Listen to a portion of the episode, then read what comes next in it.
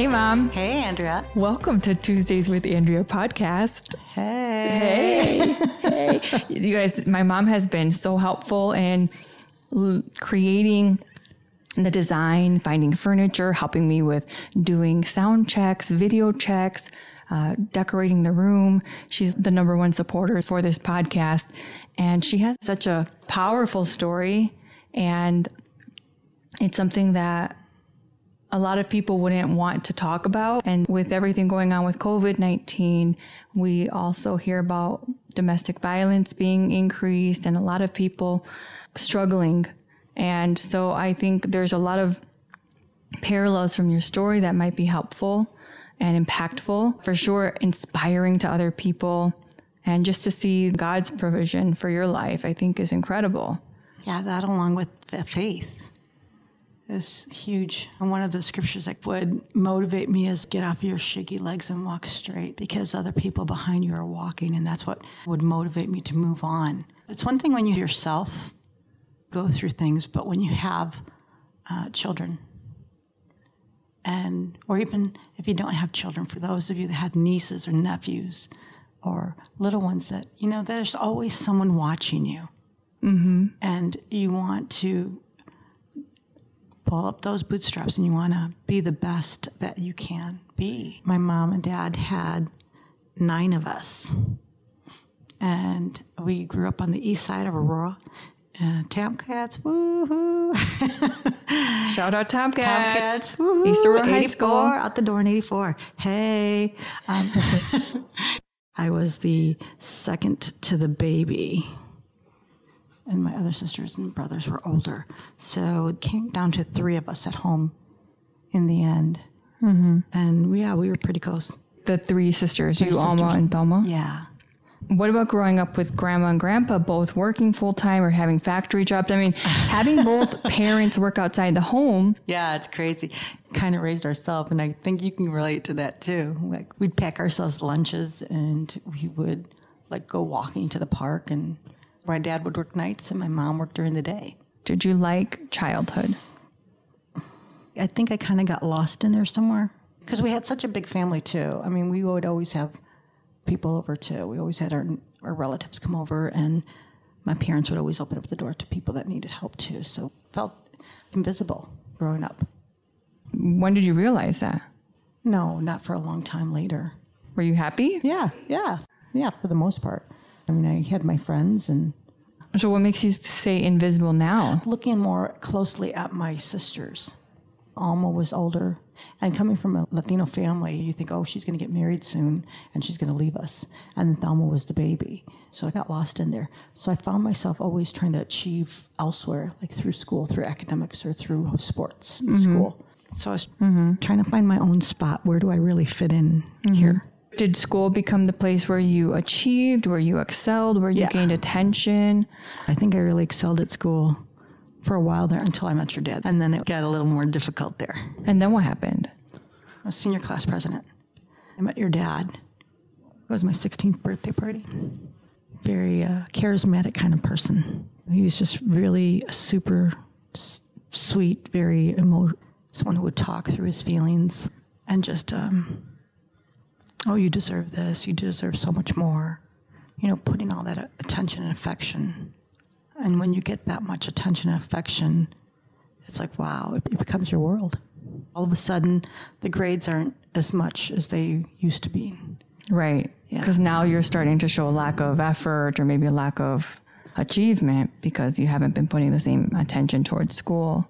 And I think a little bit more was, and we're going to touch on that whole issue when you have someone where he's so sweet and wonderful and nice, and you're getting all this attention and you're loving it. It's like, wow, it's just great. I mean, he he just showered me with so much, and then all of a sudden you see little red flags, and you kind of dismiss them. Mm, Like what? like if you'd get really upset or angry and you would just like justify it oh well he must have just been having a bad day but you realize wait a minute here looking back when things are that extreme when it's either really good or really bad mm-hmm. And what did Thelma and Alma say about it? Like, did they see the pattern? Was grandpa or grandma worried at that time? Was anybody concerned? But you get that whole, but I love him, but I love him. And then I got pregnant. Mm-hmm. How old were you? I was 17. So 17 with twins. Yeah, How was that? crazy. Well, and it was really even more emotional because then you have this person that you just love so much. And I had so much going for me initially, senior class president, and I wanted to go to school, I wanted to go to college, and then all of a sudden, you have somebody who's telling you that they, they really wanted to have a child because they really needed. Oh, did you get pregnant on purpose? Yeah, kind of. You got pregnant on purpose? yeah. Why? you know, it's just manipulation at that time.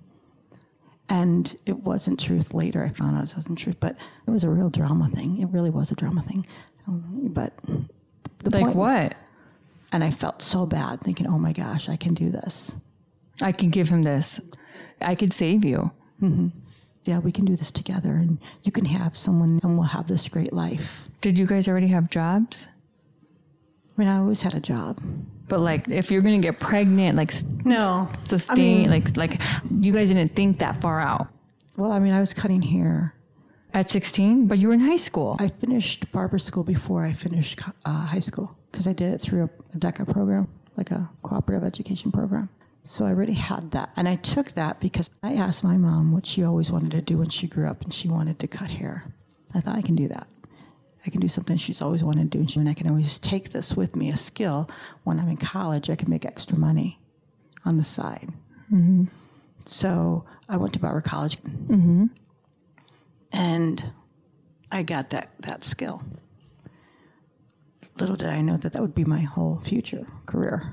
Barbering. Yeah, Well, I mean, it, it helped. yeah, sure did. Basically, sure that. did. Thank God you got that. yeah, exactly. Because imagine if you would have graduated with nothing, with nothing, right, and then where would you be? right, right, Like at least you had a trade. right. Wow. Mm-hmm. So here, we did try to get pregnant. We finally did. And were you guys happy at that point? Were you guys like, hey? oh yeah, pretty excited, and then scared. What did Grandma Wella, Wella and Wello say? Did, did you tell them right away that you were pregnant? Yeah, I think we did. And they were just like, oh, okay.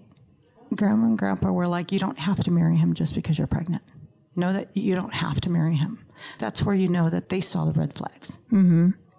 It's like, no, but he, I love him. But no, really, you do not have to. We will help you. We'll be here for you. Did you live at home at that time? Yes. And then once I decided to really stay with your dad, even though he started, so he actually started abusing me even when I was pregnant. Really? Mm-hmm. Like hitting? Yeah.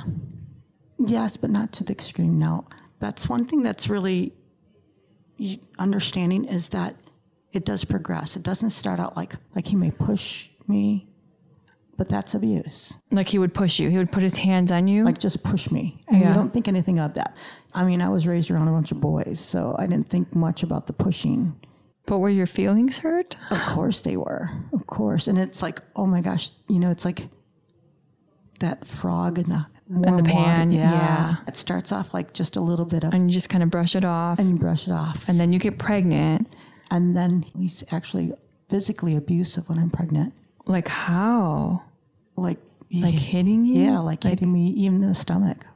Kicking me, hitting me. Yeah, that was bad. And Did anybody else know? I honestly don't remember. But it only happened at home or where? Yeah, oh, oh for sure. Um, no, he would never be abusive in public. Mhm. So then he went to jail, and then I moved in with your Wella and Willow. So you guys were still together. Yes. He's in jail now. You're pregnant still. You move in with your in laws. And then what? And I visit him, and I'm there. And when they're in jail, it's like a whole different person. Of course, they promise you the world, and you're not getting that abuse anymore. You're getting the best part of them again. The sweet person is there again. The poems and the mm-hmm. letters and all those things, and the encouragement. And, mm-hmm. and then, right before you guys were born, we petitioned for him to get out when we found out we are going to have twins and they might come early. by the grace of God, for some reason, they allowed him to come out early. And he was there for you guys when we were born. So I, I do remember the abuse and I do remember those episodes. And during that time, that's it's a, it's a different person. Right. It is a different Right. person. So there's that Dr. then- Jekyll and Mr. Hyde. He's then- yep. super sweet. He took such good care of you girls. Totally. Like he- right. I mean, mm-hmm. we would go to the park, we would have ice cream, we would roll down the hills, and we would go walk and look at the water. I mean, still, when we see him, fishing. it's two different people, mm-hmm. but the person that is the one that's assaulting, that's a different Yeah. person. Yeah. And learn to separate that. So how did you get over that? What did you do? So we're now born. You're 17, turning 18, mm-hmm. and you're living with your in-laws, and you graduated already. You're working as a barber, mm-hmm. and then what? and the abuse would still happen. And I'm working, and I would take you girls. Fortunately, being a barber, I was able to take you with me to some of my jobs and put you in a playpen and cut hair. I was grateful for that. Yeah, and I just remember all of your colleagues and coworkers. They're so nice. Yeah. I remember Hanover Park, Yeah. Lee's barbershop. I remember Baldera's barbershop downtown Aurora. Even through all of that, you know, I did lose a lot of friends. There are friends that you lose when you're in an abusive relationship like that. What they'll try to do is they'll try to isolate you. It's like that's not a good friend. That's not a good friend. All of a sudden, none of your friends are good friends. You know, you'll find something wrong with each of your friends for one reason or another to justify not being able to spend time with your friends. Mm-hmm. And that's part of the isolation. And you don't realize it, but you want to keep the peace. My friend list started shortening. And then I start focusing on just the three of us you two, myself, and, you know, he was in and out of jail. But because the good times were so good, that sometimes the bad times, you just work through it because I'm a scrapper, I'm a fighter. Mm-hmm. And I would think, I can do it. I can, I can, I can make do. I can handle this. Mm-hmm. But it got to the point where when you're small and I see you two and I'm looking at you and really realizing I'm teaching you that this is normal. If I stay here, you're going to think that this is the way men should normally treat women mm-hmm. And dads should treat moms. And I didn't want that. Mm-hmm. I didn't want that for you guys. So I thought, I can be strong enough for me, but I need to be even stronger for you. Mm-hmm. So, as much as I loved him, and I do believe that you do love the person and you give everything, and that's the other aspect is you think you have invested so much in this person, you don't want to walk away. But sometimes you've got to count those losses. Like, really, what am I really going to lose here? How long did it take you? You girls were six years old. And honestly, I cannot even take credit for that. I have to say the state of Illinois is what was huge on that because it would escalate. The abuse escalates to the point where he became a stalker. And, and I would leave and he'd stalk me and I'd leave and he would stalk me. I'd move to another place. I'd moved in the plane, break in there and he'd break in there. And so finally, the, the state of Illinois was like, either you get out of Illinois or we're going to put you in prison for a long time. Mm-hmm. So he had to leave. And I think that's what saved my life or, or you know, or his. Mm-hmm. Because at that point, in my mind, I really thought either he was going to die or I was going to die. Mm-hmm. One or the other. And what made you get to that point? The abuse escalates. It doesn't get better. It just gets uglier. And it, if you're with an abuser and they see that you'll take that much, then they're always going to push it. You'll take mm-hmm. more and you'll take more. And so when you find yourself looking in the mirror, and at one point I had one eye was closed shut and the other one I could barely, barely see out of it. Barely. And to know that it's like, wow. And that didn't even make me leave. That didn't make me leave. I remember watching you try to figure out how to hide your bruises on your face with makeup. Mm-hmm. One time in the apartment, we were separated from him. He shows up and he just starts going at you. Mm-hmm. My sister goes under the table, you're under the table, and he goes under the table. In my mind, I'm like, Andrea, what are you gonna do here? You're gonna cry because I was crying, and the phone is on the wall. Mm-hmm. So I get up, and everybody's huddled though. So it's like getting up is like scary. I just dart towards that wall, and he goes, and he yelled, Andrea, don't you dare touch that phone. And I looked at him, and I was just like, help, please. you know, and I, and uh, I just remember thinking at that moment, man, this is That bad. this is that bad. This is bad. And that was, I think, even before. I don't. Was that before or after the shelter? We stayed at the shelter when you guys were two years old, so it's probably afterwards. Okay, so this was way after. Yeah, yeah. That's a long time. Yeah. So you were two years old when we actually stayed in that shelter for battered women. So how did you end up there? Like how? wh- so you're at Wella and Wello's house, Mm-hmm. and then now, and then did you move out, and then have, or did you go back home with grandma and grandpa? Mm, No, I didn't because I, I think at that time, because I chose your dad, they were angry. And Grandma and grandpa were. yeah, grandpa. Okay. Right. And it's like, you know, I don't, I, I don't know how people don't understand. It's not like if you want to be in that situation and you don't like, oh, I don't like to get beat up. No, that's ridiculous. Yeah. But it's like you still feel like you have to try to make that old saying, you made your bed, now lie in it. Mm. And so you feel like you have to make this work. And so when the when your family feel like you have to make this work kind of thing, now that you made initially they said, you know, you don't have to marry him, but once you married him, that's it. You Yeah, because then you weren't leaving. It was it was still happening, and mm-hmm. you weren't leaving. And what else could they do except shut you kind of out at that mm-hmm. point? You're truly lost in the mess, and you mm-hmm. can't really see. And so, what made you go to the shelter? I don't remember how I got there. I just remember us living there. And How long did we live there? until we got kicked out. I'd say maybe uh, three, four weeks. all I remember was they had technology. Like they had the TV and they had some sort of console or something out at that time that we did not, I did not see before. And I just remember thinking, like, this place is great. I don't remember. had something there that I'm like, this is great. Yeah, don't remember. Isn't it funny how we have different Yeah, memories of yeah. it? Like, And I think I was still like pretty much an optimist still, even uh-huh. no matter what was going on at that time. It's like you're always looking for the best because I have to, you know, because you're looking at me still. Your sister's looking at me still. And even with that, I mean, I think you girls were pretty optimistic too, which is so awesome because no matter, I mean, it's, we can laugh at this now because we're so out of it. It's like telling someone else's story. And that's the beauty of the healing process is when you allow yourself to heal from this and you you you get out of it when you overcome it and heal you can look back and it's someone else's story almost.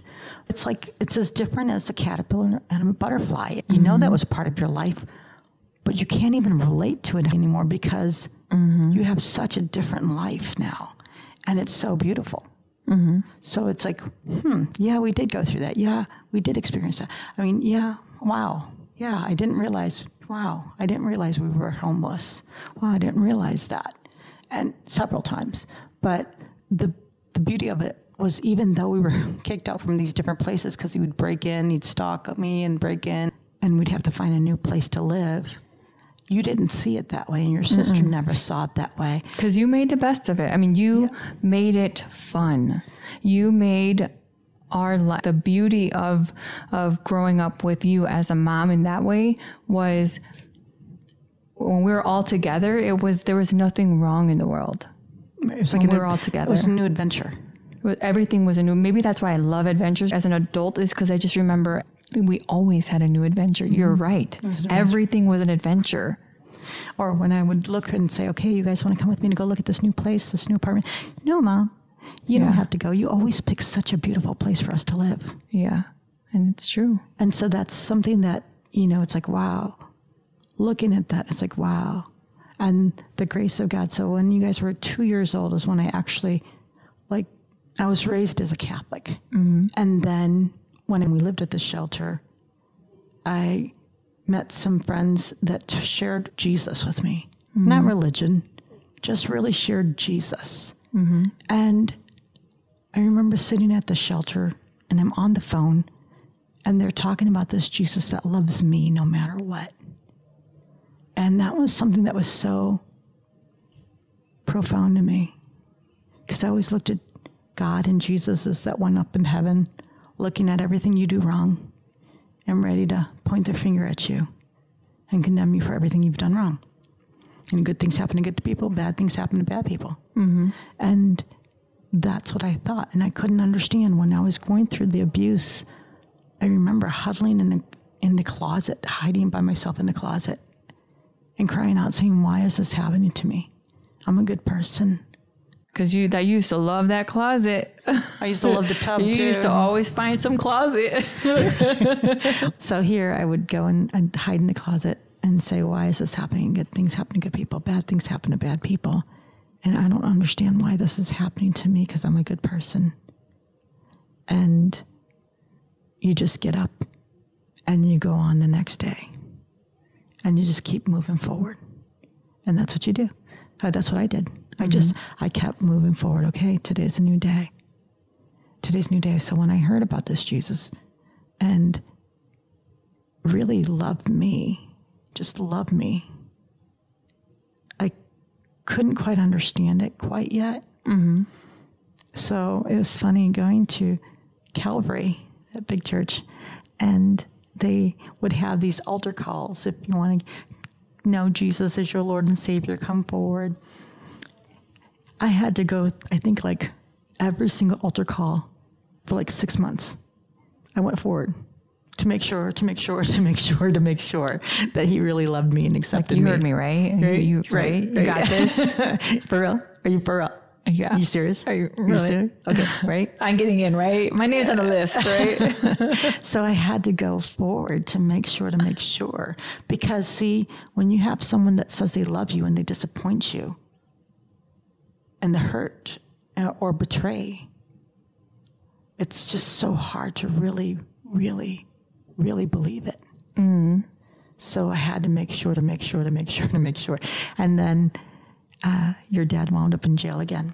And that's the other thing uh, that's so beautiful is that even in hard times, if we look around for the the helpers, there's always helpers. There's Yeah. always, you know, for the bad that happens in our life, if we learn to focus on the good and look at the good people, that will encourage you. Mm-hmm.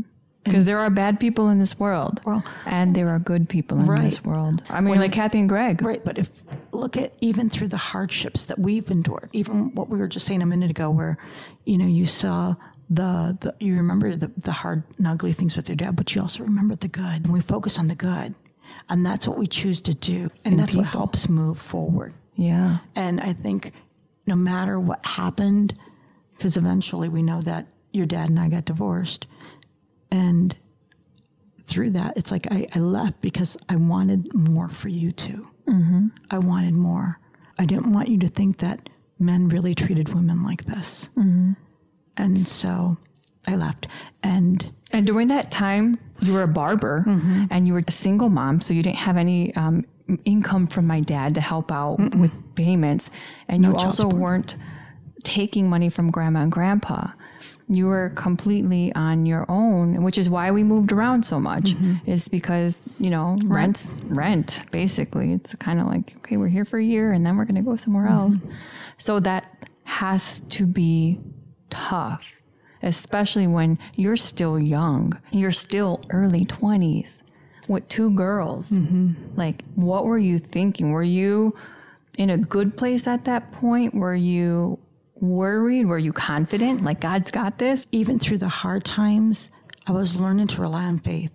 I didn't have that support at that time that I needed from, I mean, people cared and loved for me, but sometimes it's just you have to find that on your own, that strength, and you have to find your own faith and you have to find your own strength. And So I would just open up the Bible, and I even if I didn't understand it, I mean, boy, King David, the way he would lament, oh man, I could relate to those psalms so good.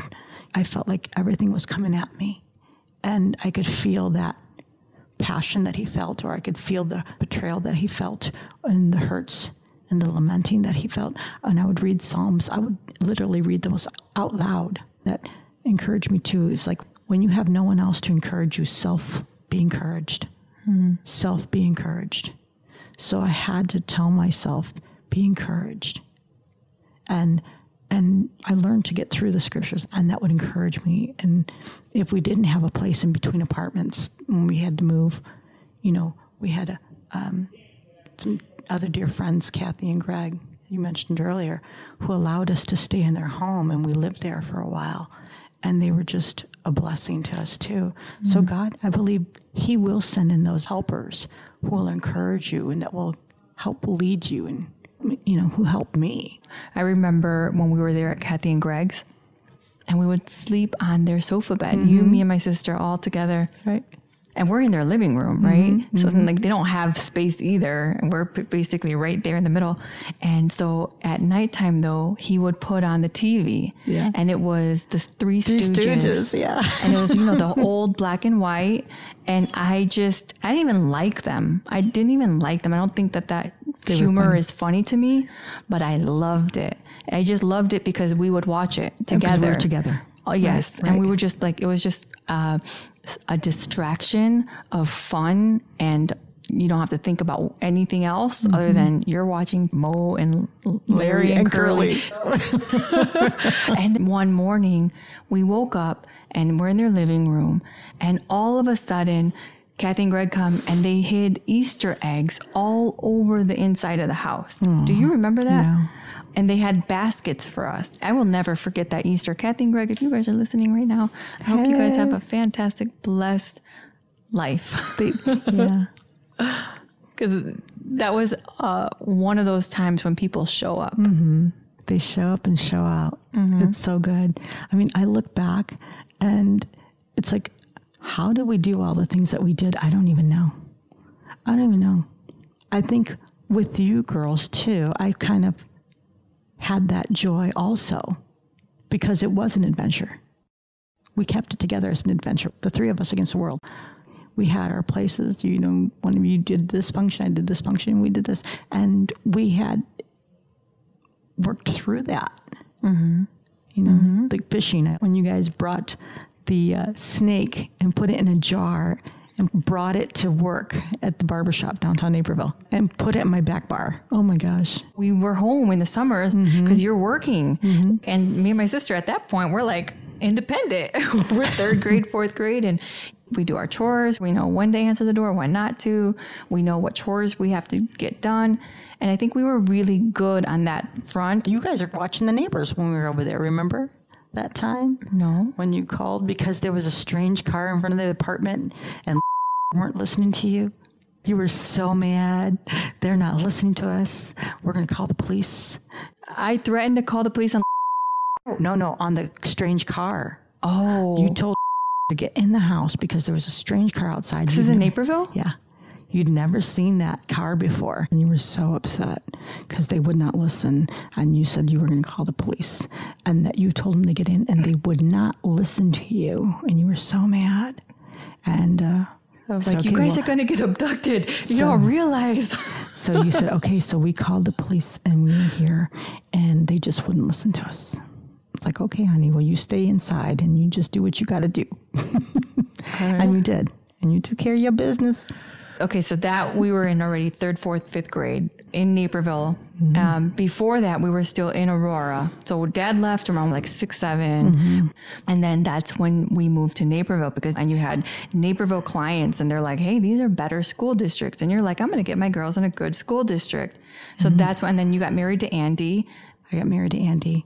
Andy was such a, a, a sweet person, but he had his addiction. And that was really tough. I mean, he was great initially when we first got married. Because he wasn't addicted when you guys got married.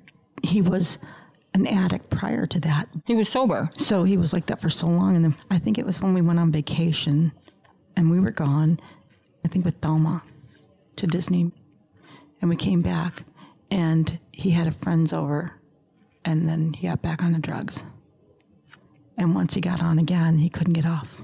He couldn't break it. And he was a good man. I remember you guys had love. And his son Lando is, is still a Our brother to us. Yeah. He's still my son now. And for that time, I just remember feeling like we're a family. Mm-hmm. We're a legit fam. We have a legit family. Yeah. So, were you happy in your marriage with Andy? Oh, was yeah. this a good time? Yeah, it was a really good time when I'd come home. He'd do the whole bizcocho time. He'd make the cakes. Oh, he used to love to make a cake for me. He called it bizcocho time. Yeah. Yeah. And I remember how you guys would laugh because he would look so jacked up during the day. Uh-huh. And as soon as like he knew I was coming home, he'd hurry up Oh, and he get dressed. love when you came home. Yeah. Yes. He would yeah. get he'd get up and he'd do his hair and make sure mm-hmm. he looked really nice and stuff when I got mm-hmm. home. So yeah, it was yeah, he was just really, really great until mm-hmm.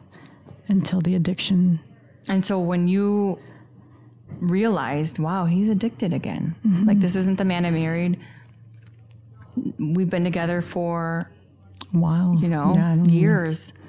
How was that? Yeah, that that was really tough because yeah, he's not that person and you need to borrow money from the neighbors and then you'd get embarrassed because mm-hmm. the neighbors would come and asking for money. Hey, he borrowed money and you're like, Oh my gosh. And you'd feel bad. Or he would clean out my account. Really? Yeah. He would take when I would come home and I'd see his car gone, I knew he'd be binging and all our money would be gone. So was this going on for a while? All Yeah. I remember this was eighth grade. I think it was eighth mm-hmm. grade. And he's driving us to school the next day. He's gone. Like legit gone. And you and that day you're like, yep, he's gone. He's basically gone. And he won't be here anymore. And I'm like, okay. And that was it. Like that was it. Mm-hmm. I just remember him calling me and saying I'm in Florida. I'm like, what? He says, yeah. And he says, I love you enough to leave because you deserve better. And yeah, that was so hard. He says, I know that if I stayed in Illinois, you would try to make it work. And I love you too much to put you through that. And so he says, That's why I'm leaving and I'm filing for divorce because you deserve more and I'm, I can't I can't break this. I can't shake it. And you deserve so much more. Wow. And that was that's real love. That's a sacrificial love. Yeah. Yeah. That one almost brings Makes you cry. Yeah. And out of And out of all that time, like so every year, I'd get a phone call from him. Hey, Mama, how are you? I just want to hear your voice. Are you happy? Are you happy? It's like every year yeah. he'd give me a call. I'd get a call from him until one year. And that's when you realize the power of drugs. Like mm-hmm. truly, truly, truly, they will separate you from mm-hmm. everything you mm-hmm. love. Mm-hmm.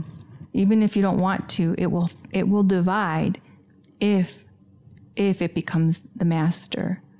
That's I think that's truly the only reason why my sister and I didn't do like drugs or hard anything throughout all of our adolescence or youth was because of Andy. So maybe that was actually Mm-hmm. well, maybe one of the the silver linings there because we saw firsthand the devastation. Now with my dad, it's different because you also saw the violent side and you realize that there's a little bit more here. It's a little bit more complex. But with Andy, you see so much of the good. There was a gentleness there. Andy helped me have compassion for my dad mm-hmm. because up until that point, I didn't understand the hold of drugs mm-hmm. and how it completely transformed someone. Mm-hmm. And when I saw Andy go through the same thing, that's when I realized this is dangerous. Mm-hmm. Like this, and it's sad because you see the hurt, and I know how much he loved you. Like we know how much he loved you, and that in the end isn't enough. If you don't have mastery over the drug, it will become the master. And that's that's where I learned that from. Mm-hmm. And it's sad that it overcame him, and we know that he's passed at a young age.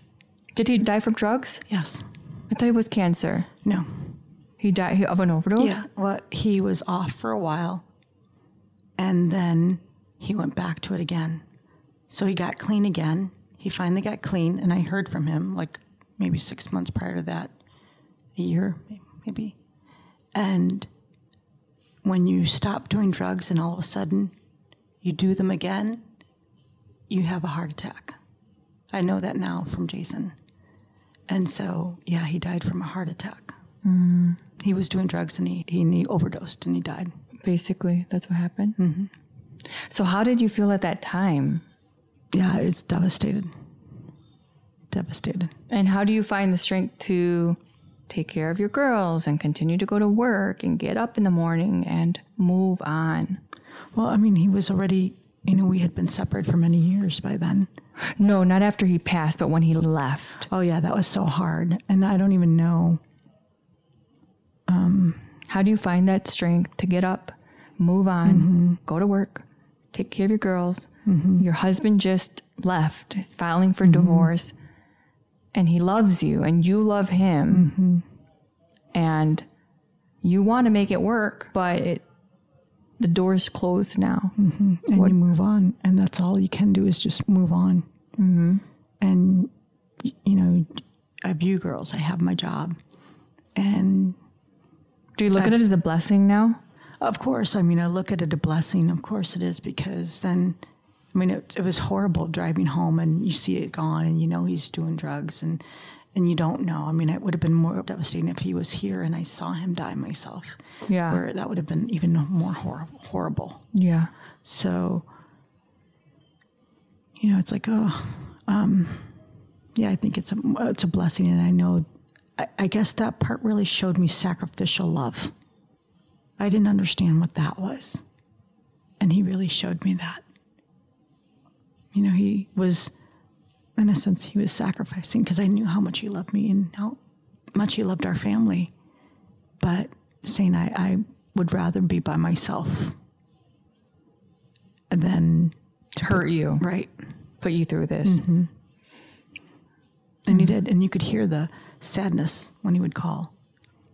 But knowing this is the best. Mm-hmm. Afterwards, you know, after you've had mm-hmm. the time to heal. And that's the whole point where it's like learning to heal from all of that. You know, you have relationship after relationship, and then I got married a third time. But I, I didn't get married for a long time after that. I dated different right. people. But you didn't get married. But I didn't get married for a long time right. until we were in what were we in college already? Yeah. Yeah. Yeah. I already had John John, yeah, right? Al- yeah, Alex was already getting ready to leave college. We were adults, yeah. yeah. So you know, in there, you, you, you date different people, you see different people, but I didn't marry again. And I think, but, but the thing was, you were, I was still dating, you know, I hadn't completely healed. I hadn't completely healed. You know, I was going through, but I hadn't completely healed. So I started going to a different church. I started, and one thing that I can say that I always did and what helped me get through a lot of you know, you how, how did I get through a lot of it? Was giving back. I'm a giver. And I gave back what I could give. I didn't have a lot of money back then because I didn't. I was a single mom, but I gave time. So I volunteered back at the very places that gave to me.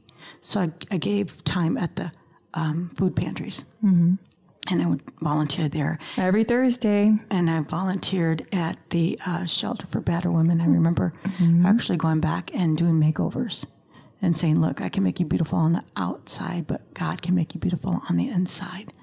Because you do feel ugly. You can be as beautiful as you can be, but they make you feel ugly because it's such an ugly life that it's hard to believe that you are beautiful anymore.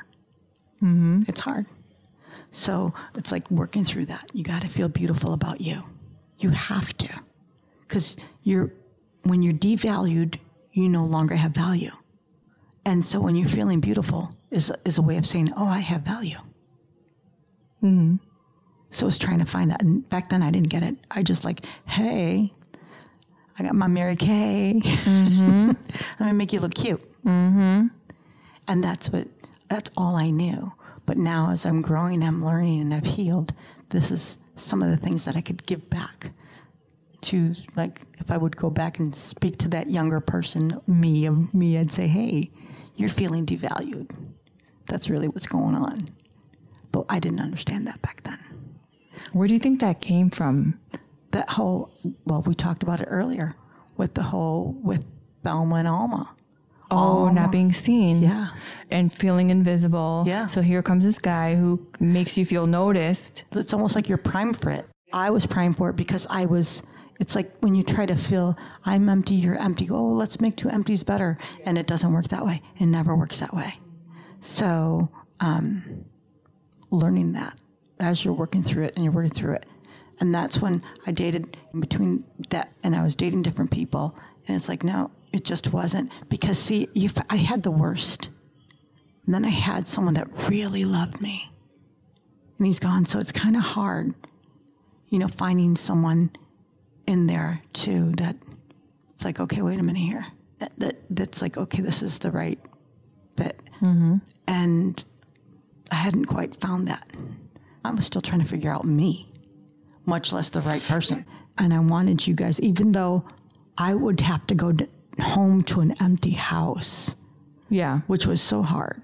I mean, that y'all just didn't know. And I would go visit you all the time at school and go, quit visiting us, remember? You'd bring us tacos. food. I and- got yeah. food. And after a while, you're like, I don't care if you have food, just quit it. and your friend's like, but no, but your mom Your has mom's so food. great. Your, Your mom, mom has food. the best. she has food. Come on, let your mom And come. I'm like, "Mom." You're like, Mom, stop it already. But that's because I would go home to an empty house and I never had that before. Yeah. I mean, even as a kid, I was sleeping in a bed with my sister.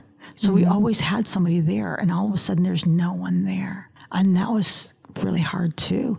So I remember I was in the best shape of my life ever. Because you would go to the gym. I'd go to the gym. Uh, I'd go shopping at a store, window shopping because I couldn't buy anything. And I'd walk around to the store closed at nine o'clock.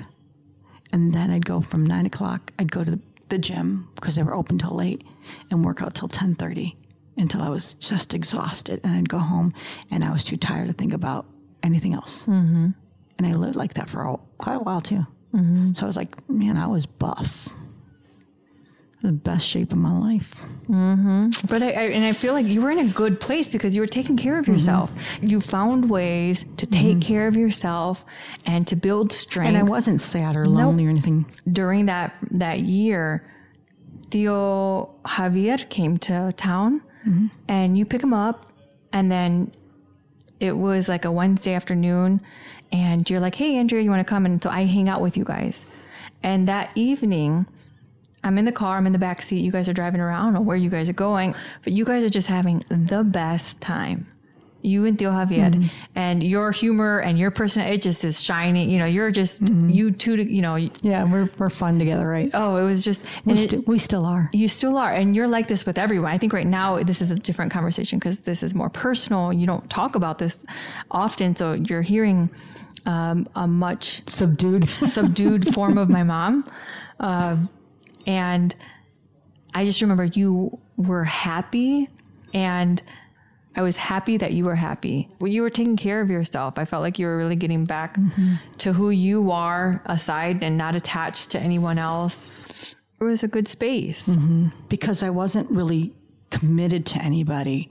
So I'm in a good place. I think once you get into that committed relationship where then it'll come out again. You have to work through that that I'm I'm I'm good. I'm worthy. I'm valuable. I'm valuable. Do you feel like you lost it when you would get into a relationship? Would you lose that? Would you count on the husband to provide the value for you and then maybe you lost it yourself? Is that what it was? There's you know certain things where it's like hmm where you're willing to compromise in certain areas. Like, give me an example. thinking about when I dated Warren, he was really, really wonderful to me. But you guys didn't like him. No, So that should he be was a red young. So that should be a red flag there, I I, guess. like him. But he was he was really good to me. I liked him as a person. Don't get me wrong, he's a great person. but for me, he would have done anything for me. He just Yeah. really would have.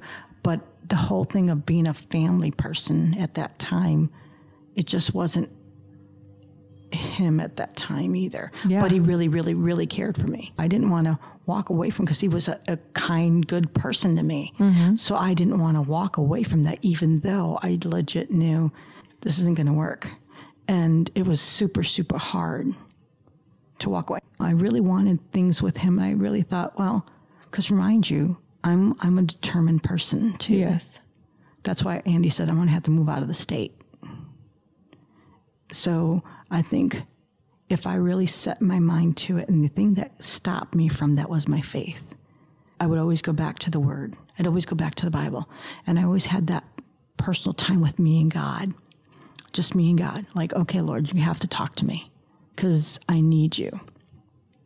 And I would look in the Bible, and there'd be scripture verses that would like promises that would stand out and that would help me through.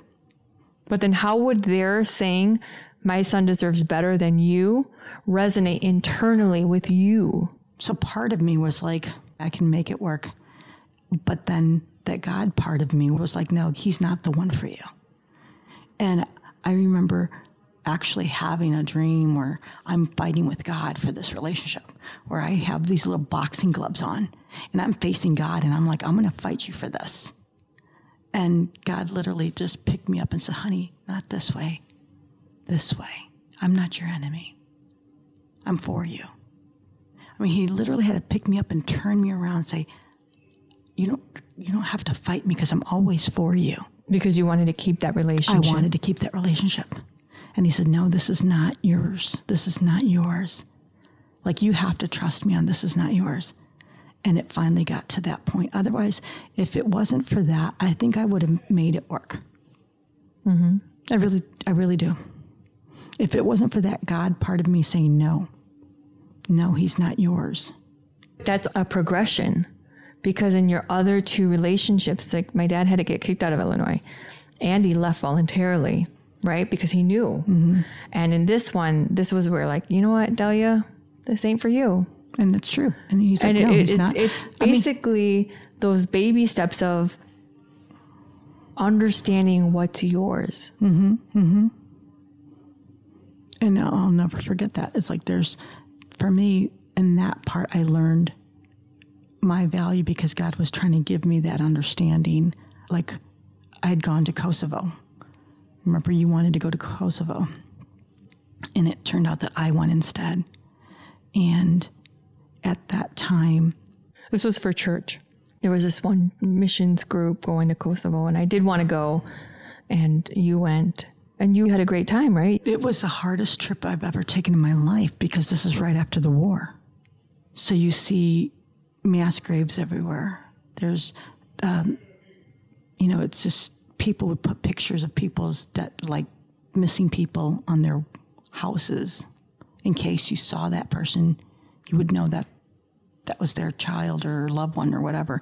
So I mean, it was a, I'd never experienced anything like Kosovo before, so it was a challenge there. Is this your first time international? No. I had already gone to Ecuador a couple times. It was the hardest for me because I felt powerless. You know, here I am. When you're an overcomer and you're overcoming all these other obstacles, and mind you, I want to jump back for a minute because, as you mentioned earlier, Kosovo was not the first short term mission I'd taken. We'd gone to Ecuador. And in Ecuador, we had gone and there was a garbage dump there. And we remember we went to the garbage dump, and I'll never ever forget meeting a woman in there. And um, this woman, mind you, in the garbage dump, people eat, sleep, live in, in the garbage dump. That's their whole life. And sometimes when their children are born, they wouldn't name them for two years because they were afraid that they would die and they didn't want to get attached. But that's their whole life. And they would actually scrounge to the garbage and they would give it to the dump king, and that's how they would make money. And that's how they lived.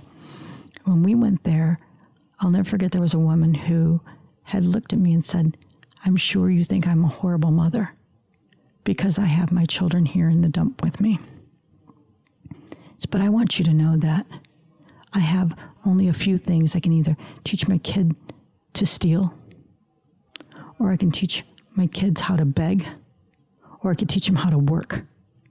And here, I can teach my children how to work. And it just blew me away to find dignity in a dump because you want to teach again. What are you teaching your children? She wanted them to learn how to live, how, how to work for a living mm-hmm. instead of begging or stealing. And that was like profound to me. Yeah. That was the time when you guys had left all your clothes there for everyone. Oh my goodness. Because you're like, oh, mom, you know, we gave all our clothes away because we can always get more. I was like, oh my gosh, Lord, you're going to have to help me on this one again. But you really did. You're like, oh my gosh, like, no, no, you know, we can always get more clothes, but they don't have any. Yeah. And you guys left all your clothes there. Mm. And uh, I, you know, to this day, I don't even remember how God supplied when we got back, but He did. Yeah. Were you mad? Obviously. No, because how could you be mad? Yeah. I mean, seriously, how could you even be mad? It's just like that's when you just go into full blown prayer mode. like, Lord, Lord, you're going to have to help a sister out. now we can jump forward to Kosovo. And yeah. that's where I felt powerless. And we went there just to take care of them and share what we could. But I'll never forget when my friend Kathy and I had they had found out there was going to be a doctor in the building, and they had not had a doctor in so long. And so her and I had both carried this older woman. I mean, really carried her. You know, she took one arm and leg, and I took the other arm and leg. And we literally carried her up like four or five flights of stairs to get to see the doctor. And we got up there, and he's like, Well, uh, she has emphysema. She's going to die. Just like that. Nothing I can do for her. Yeah, she's going to go. just tell her go home. She's going to die. And it just broke me. It just, I don't know why it did, but it just broke me. We took her back and I went downstairs and I went into our van and I just cried my eyeballs out and said, Lord, why am I here? Why am I here? I have no, I have no money. I have no position of power. I'm just a barber. Why did you bring me out here? Why? I said, What am I supposed to do? And I was just in tears. And he said, Just love them. Just love them. And that's what I did. So when you came back, how did it change the way you saw things? Well, let's go. I'm going to stay there for another second, though. Let me stay okay. back to where, when you're surrounded by all this ugly, I'm going to call it ugly, because there was so much divisiveness, because it was the Serbs uh, and the Albanians fighting, and there was such, and there's there was this one. So it's not the people who are ugly. No, the, the people are not ugly. No, the it's the are, war, it and the it's war. the destruction around. The destruction, the devastation. the devastation, the devastation, the mass graves. You know, the sadness, the poverty. Mm-hmm. And the ugly part was you have such poverty when we had there was a, a mine that we went to. They said, anybody want to go on a like a field trip? And I'm like, my arm was up really quick because if you just want to get away from the heaviness. There was such a heaviness there that I almost felt like you could almost feel the heaviness. And I just wanted, I needed to breathe. So it's like, I'm, I'm ready to go. So we went to a mine, and it was the Trepča mine. And this mine had a lot of gold, cobalt, crystal, and just all kinds of different things of great value and wealth. And here you see people that are dying from starvation, from the war, from all this ugly, and you have this mind that has so much, but they couldn't mine it because they were too busy fighting. That's insane. So here we go down, and I put all my little equipment on, and we're going down. It's almost like seven football fields straight down. It had been closed up for like almost almost ten years, and so one mining engineer who took us down gave us a little tour of it, and I had my gear on, and we are going seven foot Buffy. And I remember just walking. He says, "Now be careful because." It's so dark and we haven't mined it and it's pretty dangerous. And sometimes there can be a place where it'll collapse and you can fall and we'll never find you again.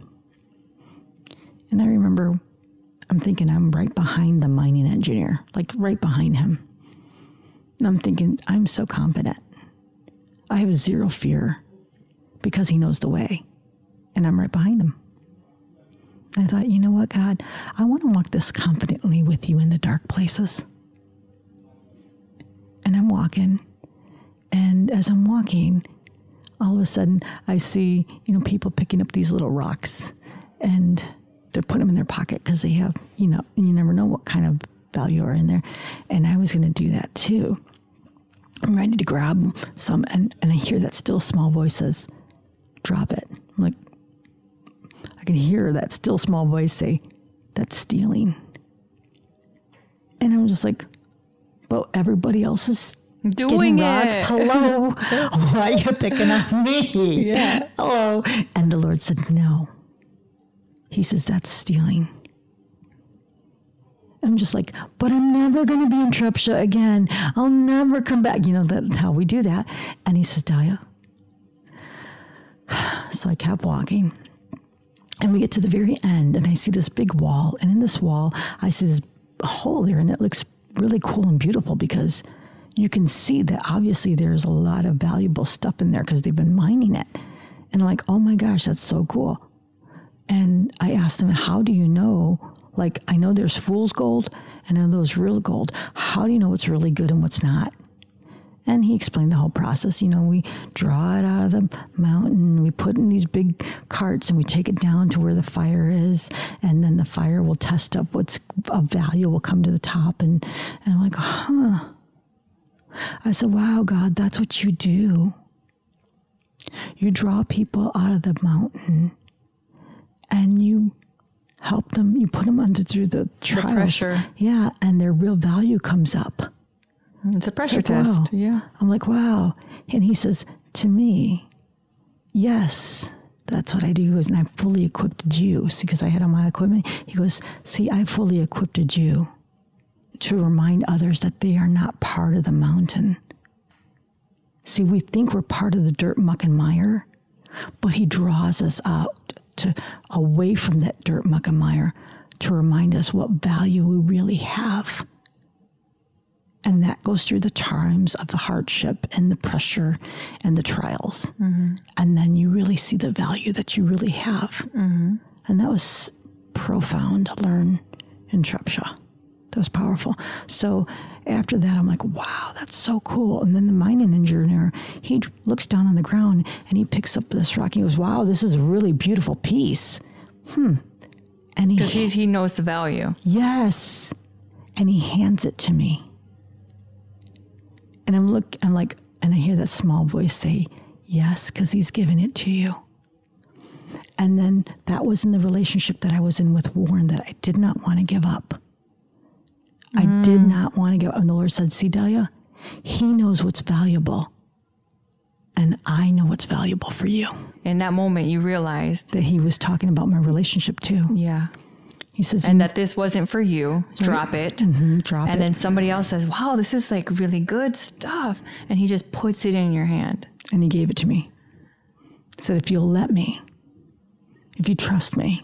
That's what the guy said. No, Oh, That's still small voice. oh, It's like, wow. No, he just gave it to me. He's like, here you go. I'm like, cool. Like, wow, wow, thank you. Wow, Yeah. thank you. So after that, were you like, okay, I know what I got to do here. I know exactly. Yeah. Did you have clarity? Yeah, of course. And then Yeah. that was the vision. That was basically, Yeah, this like- isn't mine. This isn't mine.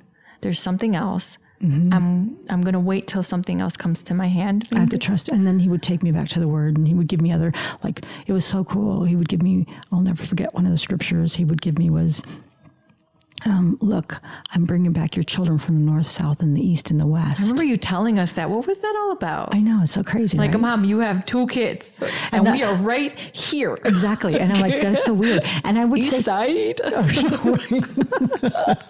and I remember thinking, what you talking about? Lord, I have no sons. You know, like, oh my gosh, what are you talking about? You know?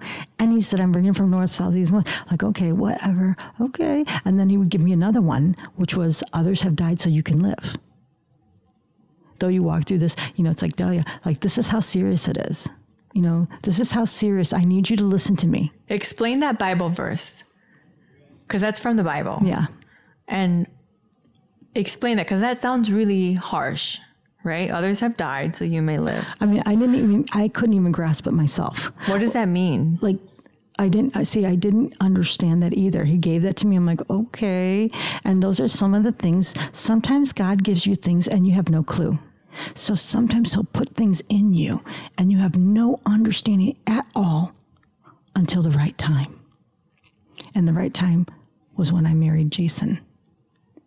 And then I got a really good understanding of what that really meant because I had no clue. Okay, so let's get to that point. So now you're in Kosovo. You have this great revelation and some insight from God, really true perspective and clarity and vision. And then you marry. Like, how does that happen? I was, I was in a good place. Yeah. And then I started doing volunteer work. Like, we thought was the one. Because Remember? Like, we are Right. like, okay, all right. and and I thought so too. River Bible Church had a prison ministry for young girls, mm-hmm. and I remember going there every Tuesday night. It's an actual prison for young girls, eleven through eighteen in Warrenville. Yes, and I've never experienced anything like that before. I'm still working through things myself, trying to take care of my kids and trying to learn about God. Like I learned you had to be prayed up because you went in there and I felt like I was beat up with these girls because it was crazy. It was tough. There's a lot of things in there that it's just different. It's hard, but you love them and you just love them. The chaplain there, you feel for those girls that are there. And I understand because a lot of them, I really get it. I get, it's like, I get you. I get you but I still had two girls of my own and telling him that, sitting down in his office and saying, Look, I really love working here, but I have to admit, I mean, what kind of fool is going to go out and try to save other people's kids and lose their own in the process? You know, I, I, I just can't do that. You know, it's like, think, think that would be like crazy of me. I'm coming here every Tuesday and then, you know, my girls are at that age now and I'm out here and trying to save someone else's kids, and then my girls are going to be, you know, caught up in stuff because I'm not home. And I remember telling him that, and he said, "Well, you know what? Let's just pray about it." And so when we prayed about it, I remember he was sharing with me. We were praying, and he says, "You know what, Daya?" He says, "I kind of," he says, "I feel like the Lord is saying to you." you take care of my kids and I'll take care of yours. And when he said that, it's like something clicked in me. Like, this is truth. This sounds like you, God. So I believed it. I believed it. And I'm like, okay. That knowing. So when I talked earlier about well, when that still small voice, it's like a still small voice and it sounds like your own voice, but there's like a knowing that comes to it. It's like a deep knowing inside your own spirit. It's like a knowing where there's no reason or rhyme or anything to it. It's just like you just know. Everybody's given a measure of truth. You know, we're all given like faith and we're all given truth. And when you tap into that and you get that feeling, it's like, oh, like this this is resonating in me. Like, yeah, I, I feel this. This, this, yeah, there's something to this here. But I tell you, every Tuesday driving back, I'm like, oh Lord Jesus, watch over my girls. And I'm like hearing all these stories from these girls, all the trouble they got in because their parents weren't around. Yeah. Yeah, but that's all I had to hold on to was believing when he said that, I had to believe that was his word. And he's faithful to his work and he's faithful to his word. And so when you got pregnant, oh my gosh, let me tell you, Tell me. I, I made you a grandma at how old? How old were you? 36. Can you? I'm 35. Can you imagine? I was like, oh, hecky, no. I was so mad. I'll never forget. I was in tears. I was crying my eyeballs out. Not the day of. The day of, you were great. Well, you done threw a whole big old thing in my plan. I was like, what? Oh. Okay, so tell I me. was so mad. I was so mad at God. I mean, I was so mad. And that's the beautiful thing is God can handle your anger.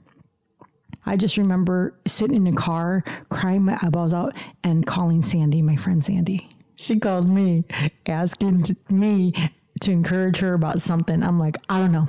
I don't know nothing anymore. I don't know anything anymore. Because God let me down. He let me down.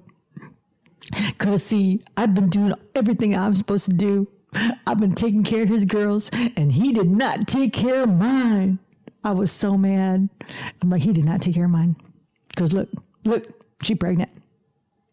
You slacked on the job, God. I'm so mad at you right now. I can't even trust you anymore. Why were you more mad at God than me? I don't know. Like, why? I don't know. why is this because, God's fault? Because God's greater than you are. Because God's greater than you are. And you know what? And you know what, too, I think? I think, first of all, it's like I would never, ever want to put any hurt or pain on you guys. yeah. That's the first thing. And you don't. And, I- and I didn't you want you to feel ashamed. I didn't want you Yeah, to feel you were ashamed. in that moment. You were so graceful, like so, like okay, it's okay. We're gonna get through this. You'll be fine. I was shocked because I was prepared for battle. I was like, oh, I'm pregnant, and we're gonna duke it out because she's gonna be so mad. They're like, oh my gosh. I was so scared. And you were so graceful, so loving, so, I, and I felt like, oh, she's been through this before with her. You know, she knows what it's like. Right. So I'm like, okay, the compassion is strong with her. with you. But then I said, well, you know how the, the wife goes to the husband? yeah. Well, that's what I did. I said, what? Yeah. I said, what?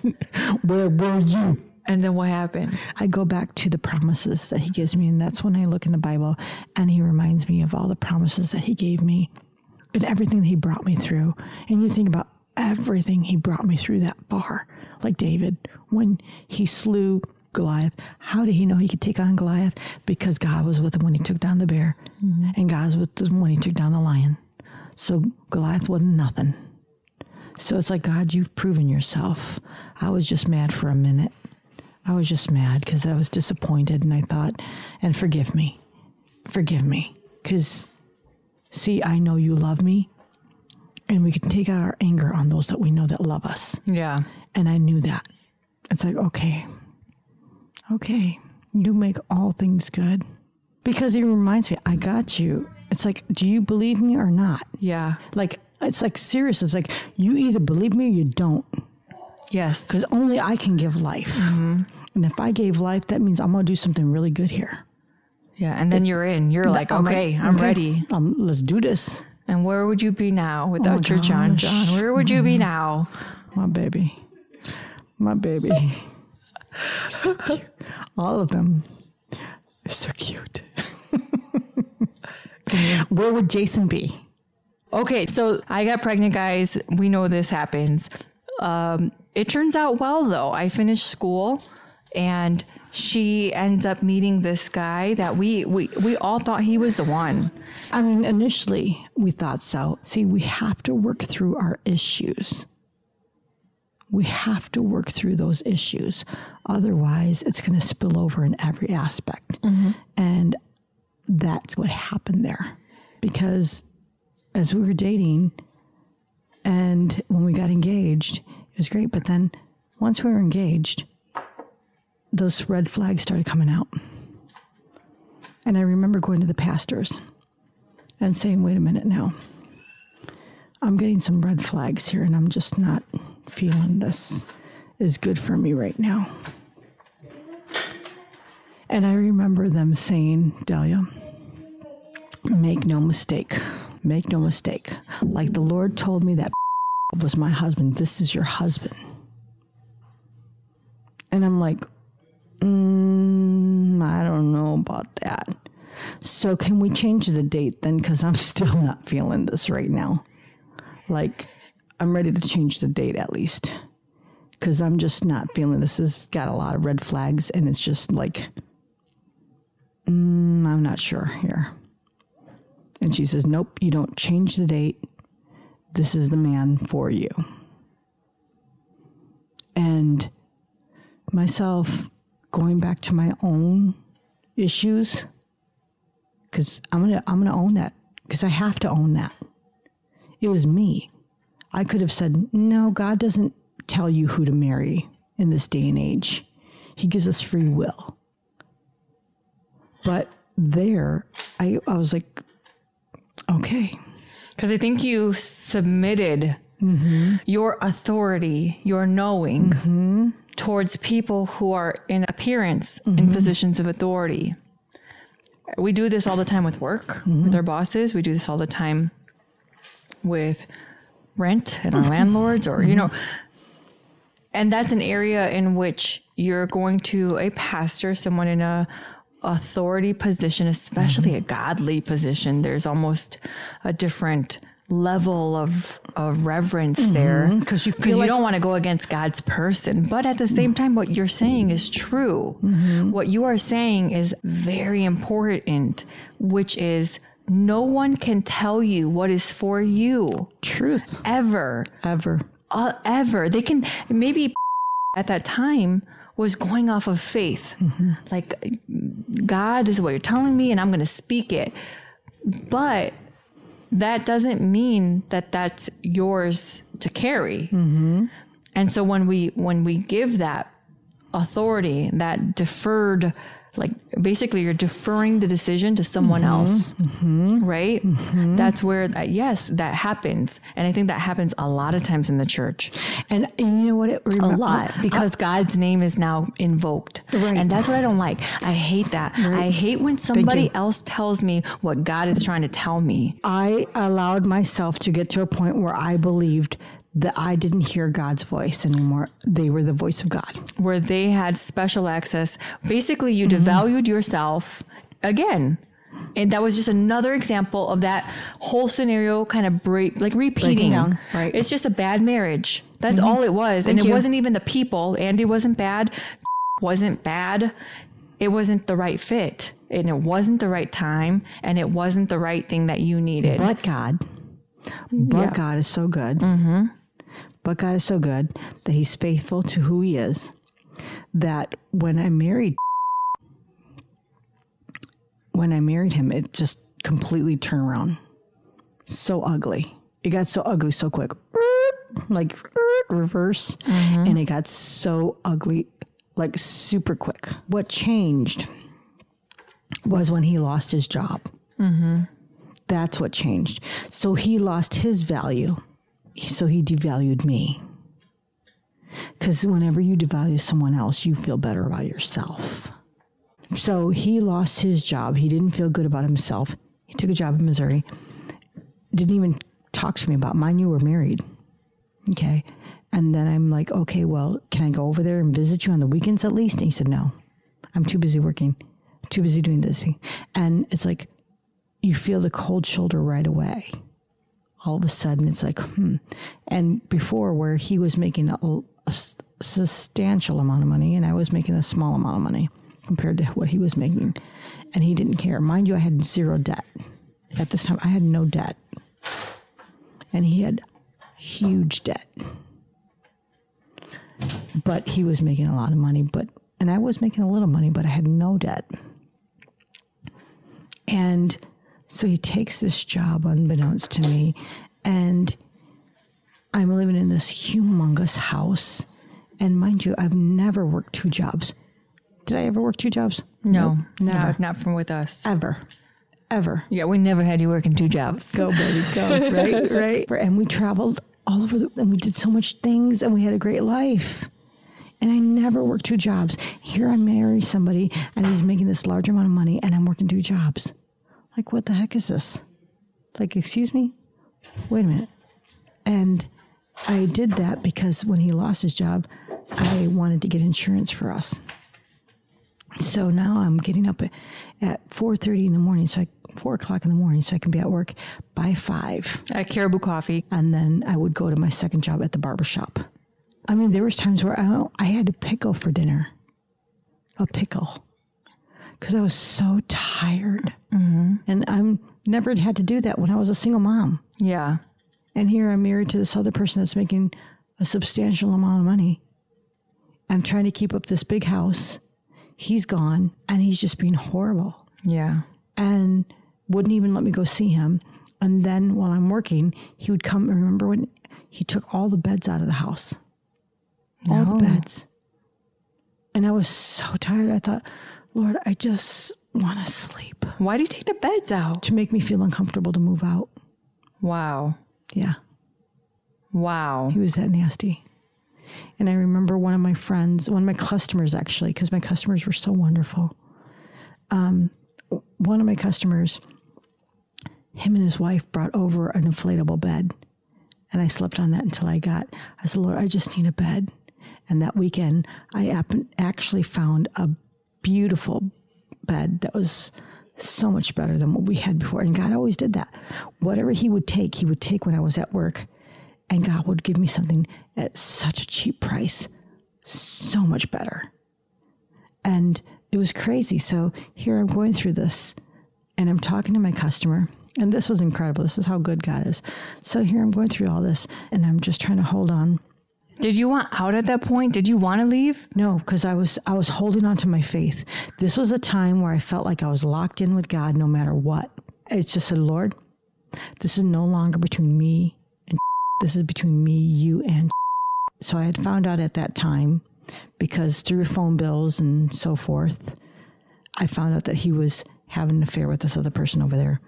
And when I found out, he cut everything off. He cut this phone off. He cut his address, and I had no way of contacting this person. I just I just married for nine months, no contact whatsoever, zero. I could have died, and he had no clue, and he didn't even care. And it was like, Lord, this is no longer between him and I; it's between you and I, and I'm trusting you. I'm trusting you. Mm-hmm. I don't even get it because at first I was like, I'm so mad. I had to come to a place where it's like, Lord, nothing matters but you. I didn't even care anymore. At that point, it's like, I'm going to leave this to you. He's yours. Because honestly, at that time, when we'd go to bed prior to him leaving, he'd put this big pillow between us. And it's like, you stay on your side and I stay on my side. I'm like, oh my gosh, is this going to be the rest of my life? Lord, is this going to be the rest of my life in a loveless marriage like this? And then God gets you to a place where He's gone, and it's just like all that matters is you. I don't care, nothing else. And I have no clue what He's doing. I know He's out there, and I'm like, I don't even care anymore. I don't even care. I don't care that He's with somebody anymore. I don't even care. I don't want to know. I just know that you work things out for good. So I'm going to believe that. And then I read about Abigail and David. And Abigail was married to a wealthy man, but he was a fool. And when I read that, I'm like, wait a minute. This sounds like me here. This man's a wealthy fool. And I thought, Lord, you either give me a king or make this man a king. Because, see, there's nothing you can't do. So you either make a king or you give me a king. Because, see, you're, you're even keel with all of us. You'll do the same that you do for everybody, you'll do for anybody. So if you did that for Abigail, you can do it for me. So either make this man a king or give me a king. And at that point, I decided I had already left from ELM and I decided to go to a different church because I just didn't think that that was for them to tell me who I should be married to. In other words, I started thinking for myself and believing for myself. I had to be separated. I had to get away from all the other voices and, and just enough already. I need to hear from you myself. Do you feel like that's where your power yes. came in? Yes. Oh my gosh. When you went through that, were you how did you feel? Were you scared? Were you free? Did you feel power? First of all, I was exhausted because remember, I'm working two jobs like I've never had to work before, yeah. and I'm exhausted. And then I felt like I was getting after I got through the anger, because we have to, it's like a grief, you know, it's like kind of going through grief mm-hmm. when you realize this, like, wait a minute here. And this man could care less. I'm his bride, and he could care less if I live or die. And then he's taking all the beds out and trying to make me as uncomfortable as I can to be here. What the heck is this crap? And then it's like, are you kidding me? And then I hear from God working through me. It's like, okay, okay. So this is where I think I really started working through my stuff. Really like, what the heck is really going on with me? Why would I even, like, what the heck? Why would I let someone else tell me who to marry? Yeah. What the hell? And to go back on the whole valuing thing. All these years where you had people saying you're not good enough, you're not good enough, or you're not valuable, or, or you know, when, when I was married to and literally to my face said, I find no comfort being married to you. Just horrible. And I'm being so mad. And, and God's like, stand down. Because I wanted, you know, I wanted to knock him silly when he said that. Like, how dare you? How dare you? And the Lord says, stand down. If you defend yourself, I can't defend you. And I was so mad at that point because he was spewing all that ugly nastiness at me. And then he left. And I remember going to my closet, which was much bigger there, and just being so mad at God and saying, Lord, why would you do that to me? Why would you make me stand? He made me look, you make me feel like a punk. You made me punk out. I mm. was so mad. And God's like, Do you trust me? So at that point, myself, I had to trust God on what he was doing. Because, mind you, through that, he was actually working through some of the things I had been going through. A lot of that, when you have people who are abusive in any way, whether it's physically or um, emotionally or verbally, okay, they're projecting.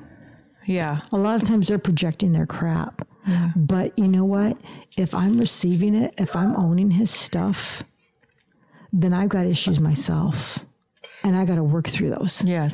And that's the whole point. He says, I'm trying to get this crap out of you. Because, see, you're better than all of this crap.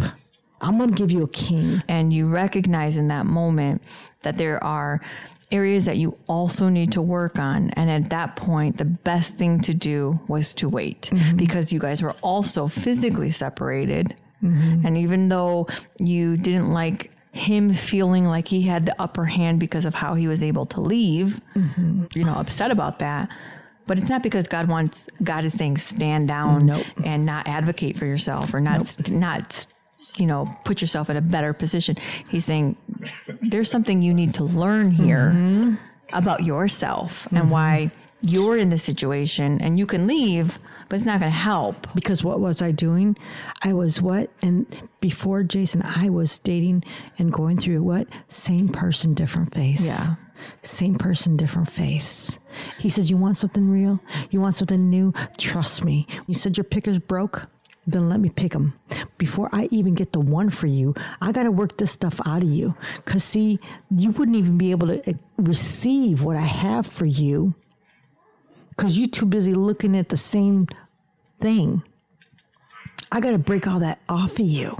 I had to have that real alone time with God to even know how to receive love. And God says that no matter what we do, he, if we believe, it says He works all things out for those who love Him. He works all things out for good. Yeah. He works all things out for good. So you either make Him a king, you turn Him around, or you give me a king. One or the other. You do it, Lord. So then what happened? And then what happened? So all of a sudden I get a phone call, and 20 minutes later I'm served with divorce papers. And I remember the attorney at that time was like, you know, you need to ask for something. I'm like, no, I want nothing from this man. I never want anything from this man other than to be my husband. So I don't know if you're a Christian or not, but I believe God's going to, He's brought me through so much already. I believe He's going to bring me through this. And she couldn't understand it, but she's like, "Mm, Can I have someone call you just again?" and I'm like, Sure, knock yourself out. But whatever, because that knowing, that knowing is there. He's got me. It's like, I got you, boo. I don't need anything from you. I got nothing. I want nothing. I came in here and I need nothing from you, right? So tell me why he wanted to give me half of his debt. Mm-mm. It's like, no, I don't think so. Here you go. Here you go, John. And what did you tell? What did uh, you said? No, right? I said, excuse me. I said, you're supposed to be like this man. What did the attorney say after she found out you were, a weren't asking for anything from him, and then he wanted to pass you his debt? she just took care of business. She didn't say nothing. she knew what to do. Bam. it's like, uh, and I remember saying to him, "Look, you you pride yourself on being a, a man of whatever. That's like, you know what? I've never had anything from you. I had no zero debt, zero. I said the least you should do. I said the least you should do is pay your own bills. Don't give them to me. You knew that I had nothing to do, and so he did. He paid his own. He he he, He owned did. up on that, and Yeah. he did. And then, so mind you, I'm working at Caribou Coffee. Divorce is going through. Getting up and smiling every day, going to work. I'm smiling because I'm going to spread that cheer because God is good. And um, every morning I have this whole group of people that worked out every morning and they come in and get coffee. And there's one person in particular who, you know, we felt really bad because I heard that his wife had cancer. And it's like, are you doing okay? Are you all right? You okay? And I remember just, you know, are you eating? Because I know how I was at times. Like I told you, I had a pickle for dinner. It's like, are you eating?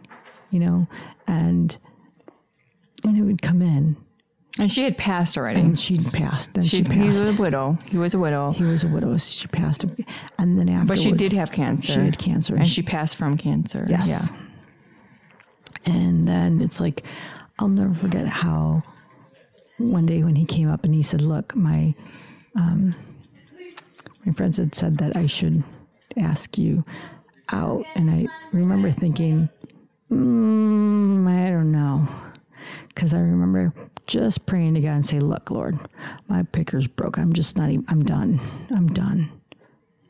I'm just done. And the next person, you're gonna have to do it. My 'cause- pickers broke. my picker is broke. I've been I'm picking the wrong ones. So I'm gonna have to leave this to you. I'm done trying to pick anybody. I'm just done. And then when he invited me on, it was a ball.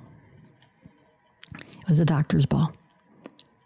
And I thought, you know, he's he's the safest person I could be around because there's just, you know, sure. I have not felt pretty. I had not just had fun. And he's not no one that I would ever really go out with because we have nothing in common. We're completely different people.